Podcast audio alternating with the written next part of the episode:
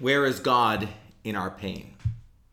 That's a question often asked as we go through and experience pain and suffering.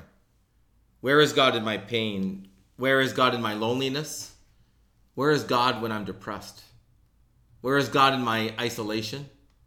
Where is God in my anxiety? Where is God in my illness? Where is God when I'm facing these physical challenges and limitations? Where is God in my heartache when relationships are collapsing? Where is God in my pain?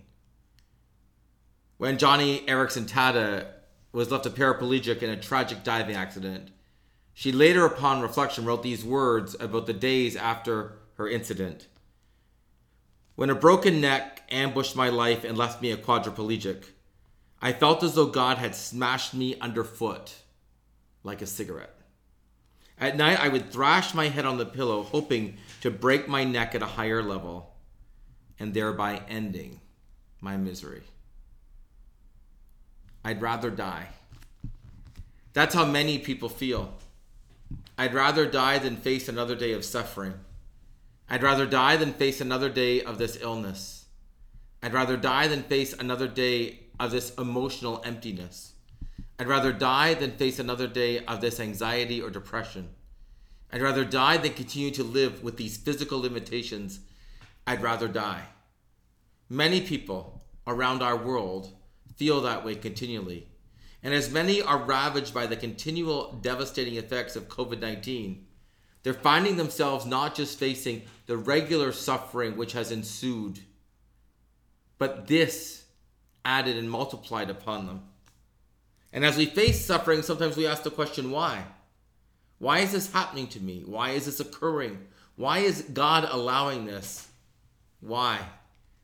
C.S. Lewis wrote these words years ago God whispers to us in our pleasures, speaks in our conscience, but shouts in our pains. It is his megaphone to rouse a deaf world. God whispers to us in our pleasures, speaks to us in our conscience but shouts in our pains. It is his megaphone to rouse a deaf world. So I take you to Judah today, the southern kingdom of Israel, to 586 BC, to a time when Judah had thought that they were on top of the world and undefeatable. Now, having been sieged for two years, knowing that they're about to be defeated at the hands of their enemies, the Babylonians. The Babylonians have come and they've taken siege of Israel. For two years they've done so, leaving it in desolation, leaving it in utter disaster.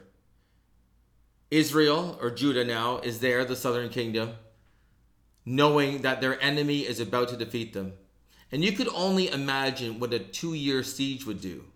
I mean, we've experienced the effects of a pandemic where toilet paper ran out quickly where people began to price gouge and to hoard over supplies that would be readily available.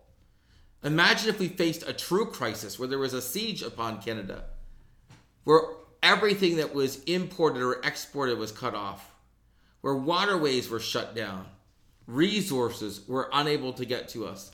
Imagine if we faced a siege of that level. In their city, there was devastation, there was famine, there was starvation, there was hunger, there was rape, there was cannibalism.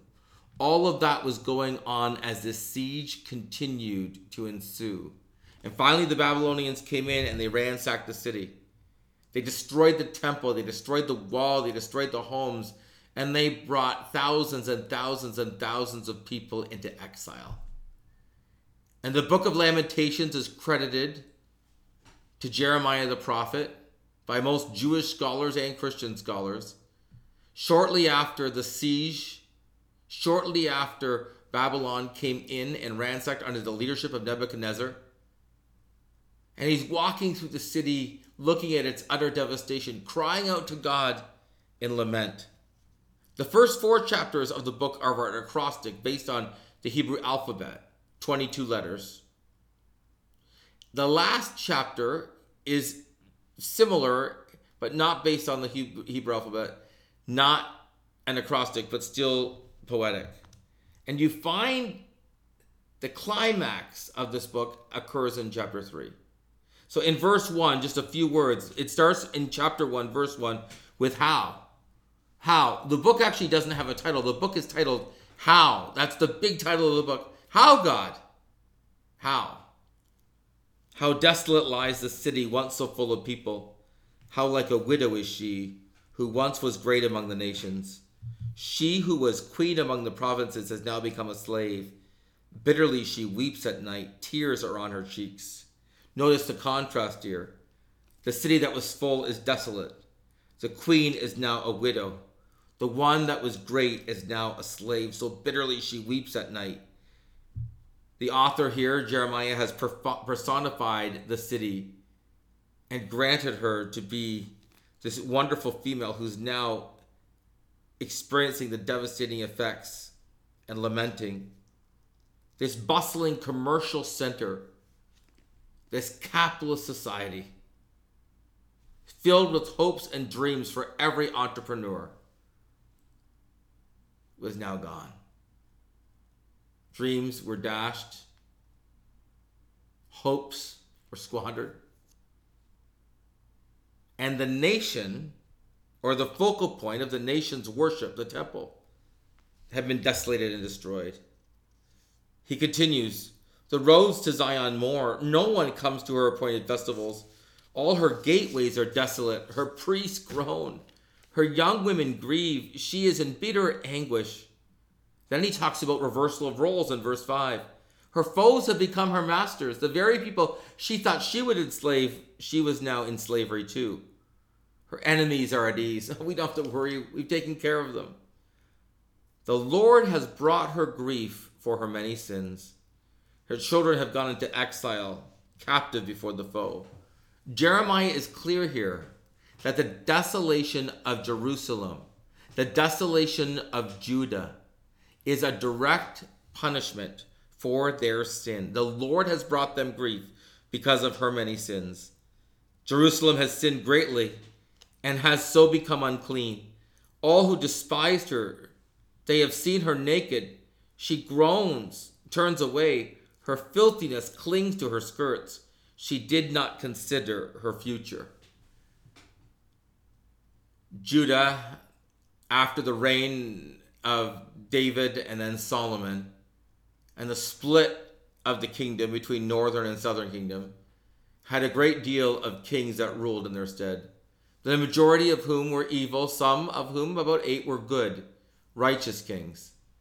And in that mix, the kings and the prophets kept pleading with Judah turn back to the Lord, turn back to the Lord, or his righteousness will produce his wrath. Turn back to the Lord, or his righteousness will produce his wrath. He was long suffering through many kings and generations. And yet, he finally brought his discipline upon his people to turn them back to him. I need to pause there for a moment because our suffering is not always a direct result of our sin. Our suffering is always a result of sin, but not always our sin. Let me explain. When Jesus and his disciples in John 9 come across a man who's been born blind, his disciples say, Who sinned? This man or his parents that he be born blind? Jesus replied, Neither this man nor his parents sinned, but this happened so that the glory of God could be displayed in his life. Jesus says to the disciples, You have a wrong assumption. This isn't about pointing the finger as to whether or not he sinned or whether or not his parents sinned. In fact, in this case, Jesus said, Neither. This has simply happened so that today God's glory may be displayed. And the glory of God that would be displayed that day would be a healing not just from physical blindness, but from spiritual blindness. Christ would not only heal his eyesight, but heal his heart so that he could see. And the man himself will proclaim that later in testimony to neighbors, friends, families, and the Pharisees. So sometimes there's suffering in the world because of our sin. Occasionally, suffering happens because of something someone has done. Someone chooses by way of a, of a, of a drug addiction right? To continue to consume and to abuse their body. And the suffering they face in later years is a direct result of the abuse of their body in earlier years. Sometimes our suffering is due to other people, other people oppressing people, when people take people out of their greed and selfishness, enslave them in other parts of the world. As you know, today there are more slaves in our world than ever before in human history. More slaves in our world today than ever before in human history. And due to the greed of our nations, the consumerism of our day, children, men, women are enslaved so that we can purchase whatever we want at a lower cost because people are in slave labor. And so sometimes suffering happens because of the sin of others. And sometimes there's suffering just because there's sin. There's a tsunami, there's an earthquake, there's cancer. And it's simply because the sin of the world that we caused in the Garden of Eden has spiraled this world to such a state that its, its effects are that sin will cause suffering. So sometimes sin is a direct result, or suffering is a direct result of our sin. Sometimes it's a result of oppression, someone sinning against us. And sometimes it happens just because we live in a sinful world. And as we looked at last week when we looked at Luke 13, Jesus is actually clear. It's not for us to even speculate about why something happened to so and so, but to make sure we're in right relationship with God. The verses continue. Verse 10 The enemy laid hands on all her treasures.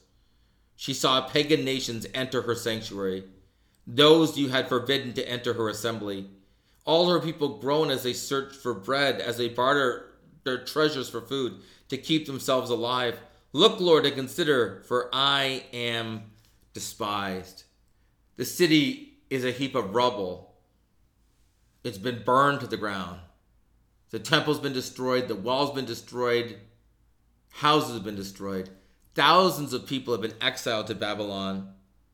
And as Jeremiah walks through, he remembers we couldn't even enter into the Holy of Holies. Jeremiah couldn't even enter into the Holy of Holies.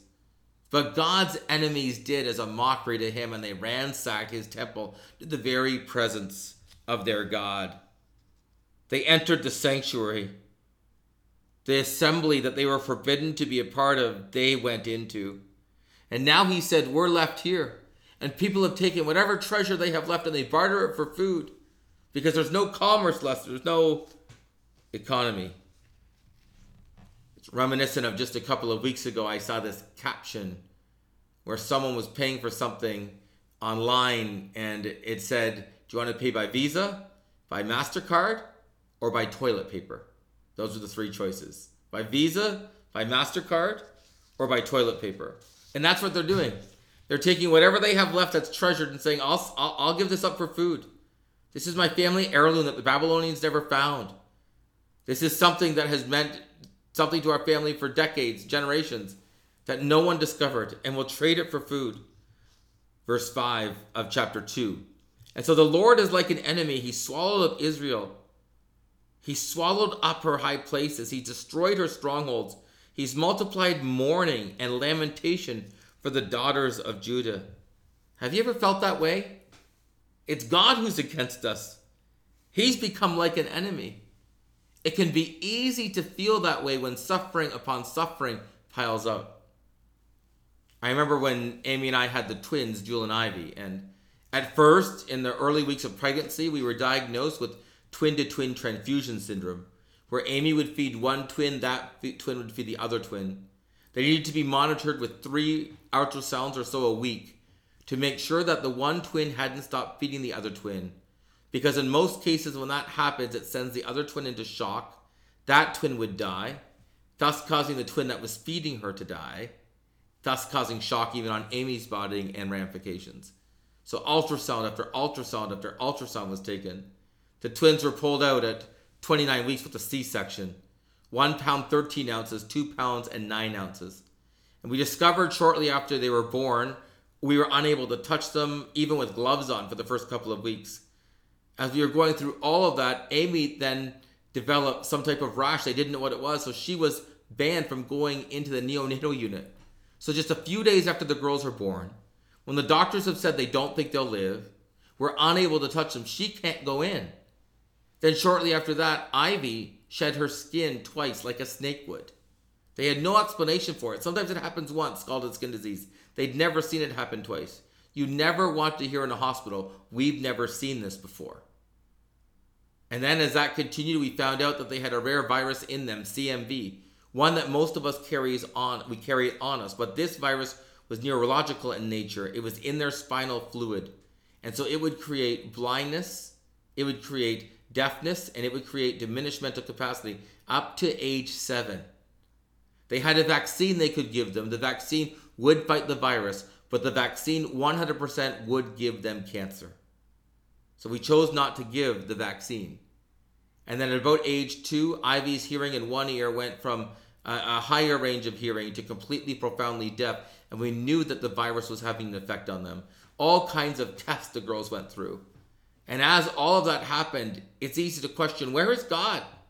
And even to think, has he turned his hand against us? Has he become our enemy? Verse 14 of chapter 2. The visions of your prophets were false and worthless. They did not expose your sin to ward off your captivity. The prophecies they gave you were, were false and misleading. He said, Your spiritual leaders lied to you. They did not care for you the way they should. One of the reasons why at Houston Street we long to be spiritual caregivers who are anchored in the Word, who take the Word, proclaim the Word, explain the Word, extrapolate the Word. This is our guide, not just our thoughts, our ideas. What has God said, and how do we understand it? Verse 20 So look, Lord, and consider whom, whom have you ever treated like this? God, who have you ever done this to? Have you even done this to our enemies? He talks about the reversal of roles here as women are eating their offspring, the children that they should have cared for. He's saying as they're dying, they're actually cooking and consuming their own children in order to survive. Should priest and prophet be killed in the sanctuary of the Lord, they become the sacrifices in the very place where they should be sacrificing.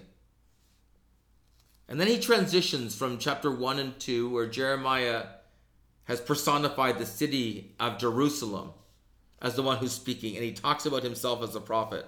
Verse 1. And so I am the man who has seen affliction by the rod of the Lord's wrath. Notice he's clear. The Lord has done this. It's his wrath against us. He has driven me away and made me walk in darkness other than light. Notice again the reversal of kingdom principles. We're walking in darkness rather than light. Verse 3 Indeed, he has turned his hand against me again and again all day long. His hand is against them instead of extended to invite them. The hand of invitation is no longer there. He has made my skin and my flesh to grow old. He has broken my bones instead of renewing them like he renews the youth. They're growing old, their bones are broken. And even when I cry for help, he shuts out my prayer. He's barred my way with blocks of stone. He's made my paths crooked instead of straight. Like a bear lying in wait, like a lion in hiding, God has dragged me from the path. He has mangled me. He's left me without help. That's how Jeremiah feels. As he looks through the desolation, that's what he's crying out. Just pause there for a moment. Do you know it's okay to lament? Do you know that as Jeremiah brought this before the Lord, he wasn't sinning? It's okay to cry out to God in anguish. It's okay to howl to him. God, where are you? It's okay to grieve loss that you're experiencing and going through. A lament is a prayer of pain, but it never ends there. It's a prayer of pain that trusts in the God of hope. A lament is a prayer of pain that trusts in the God of hope. That's what lament is. And so Jeremiah goes on and he says this Oh, I remember my affliction and my wandering, the bitterness of my gall. Verse 20, chapter 3. I well remember them. My soul is downcast within me. Yet this I call to mind, and therefore I have hope. What does he have hope in? His unchanging God. He has hope in his unchanging God. He knows his God will not change. He has hope in his God's covenantal love because it's based on God's faithfulness and based on God's promise. So note verse 22 God's unending mercy. Because of the Lord's great love, we are not consumed. For his compassions never fail, they are new every morning. Great is your faithfulness. These verses are tucked right here in the middle of Jeremiah's lament in Jeremiah, and sorry, in Lamentations 3. And sometimes you'll see these verses painted as a portrait between two mountains with a valley in between, with some tranquil scene. You'll see this incredibly peaceful scene, and the scene will have written at the bottom, Because of the Lord's great love, we are not consumed, for his compassions never fail.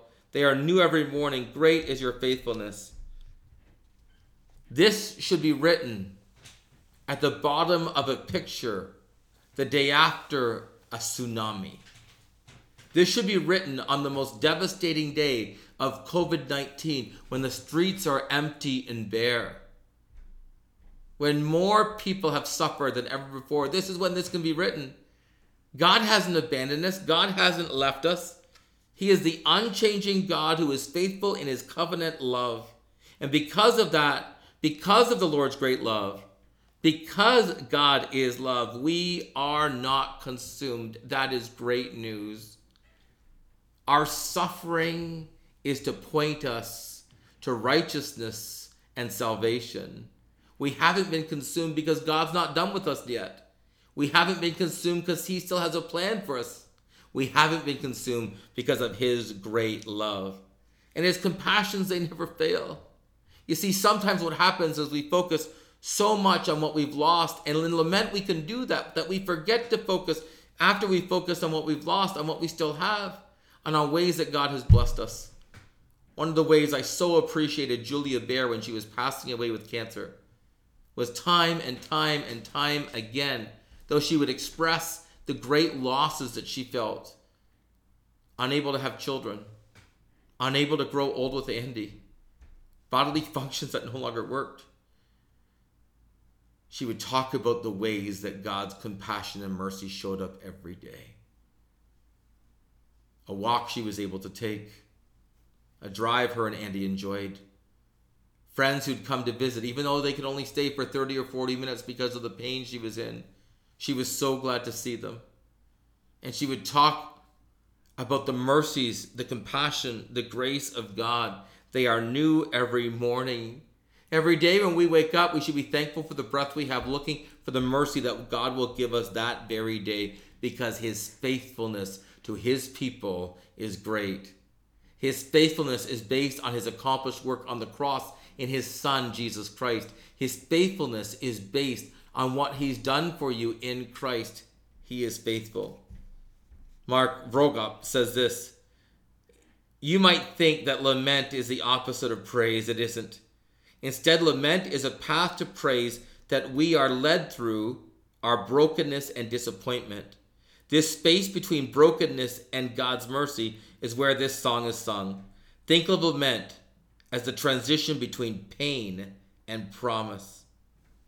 So, Joni Eareckson Tada said in her bed a few weeks after trying to kill herself a number of times by thrashing her neck she said, God, if I can't die, show me how to live.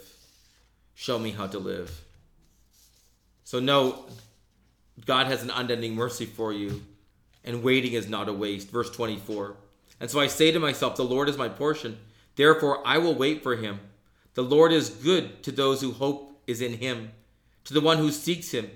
It is good to wait quietly for the salvation of the Lord. To him sit alone in silence. Let him, sorry, sit alone in silence. For the Lord has laid it on him. Let him bury his face in the dust. There yet may be hope. We hate waiting in an instant gratification culture. We don't want to wait for anything. We want everything now or even yesterday. We wish it was done before we got there. We like it when someone knows our order as we're walking in the door. We don't like to wait. And here Jeremiah says, the Lord, let Him be your portion. Rest in Him, trust in Him. Therefore, you can wait because He's good to any who hope in Him, to any who seek Him. So wait quietly for God's salvation. Be silent. And even bury your face in the dust. That's a sign of humility. Let God show His hope. You see, God will teach us as we wait. God will show us as he as we wait.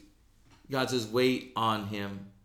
When I first had sciatica last year and ended up with three bouts of it, I just wanted God to take it away.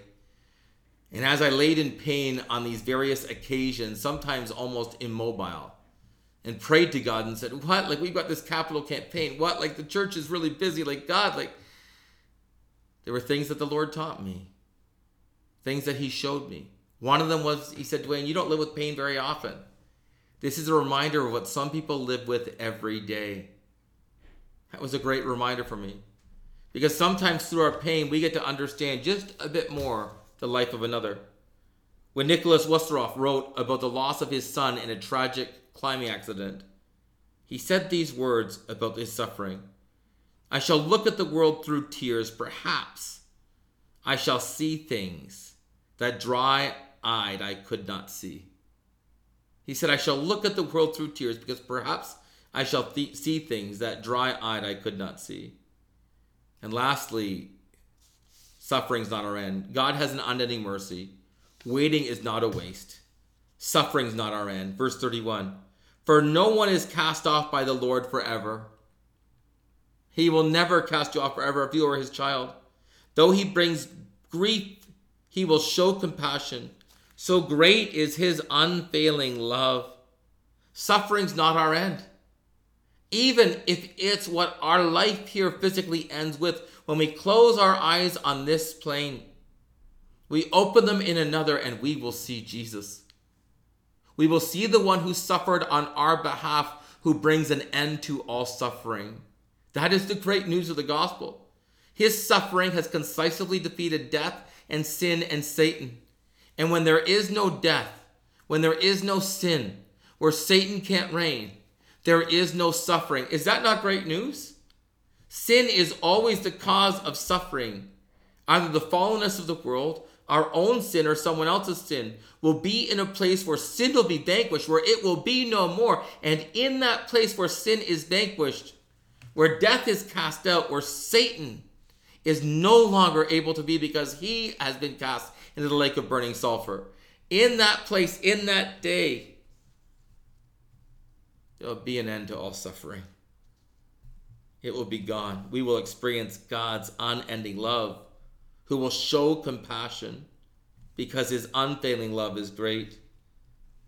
When Joni Eareckson Tada was recently reflecting on her ministry and life and how God has used it when she asked him to teach her to truly live, though she be wheelchair bound as a quadriplegic. She wrote this My wheelchair was the key to seeing all this happen, especially since God's power always shows up best in weakness. So here I sit, glad that I have not been healed on the outside, but glad that I've been healed on the inside, healed from my own self centered want and wishes. So I don't know what you're going through today, but I know this. You can cry out to God and lament, He can hear you. You can cry out to God and lament because He has an unending mercy. As you cry out to Him, wait on Him, knowing that the suffering you now experience is not your end, it's not the final word. The final word will be joy. The final word will be love. The final, final word will be hope because the final word will be God. Father, Son, and Spirit. We will see our Savior who rescues us from suffering. It is not our end. Will you pray with me? God, we are so thankful for today. We pray that we would be able to come to you in lament, knowing that as we cry out to you in pain, we can wait patiently for the hope that you offer. Thank you that your compassion, your mercy is new every morning. God, grant us that mercy, we ask in Jesus' name. Amen.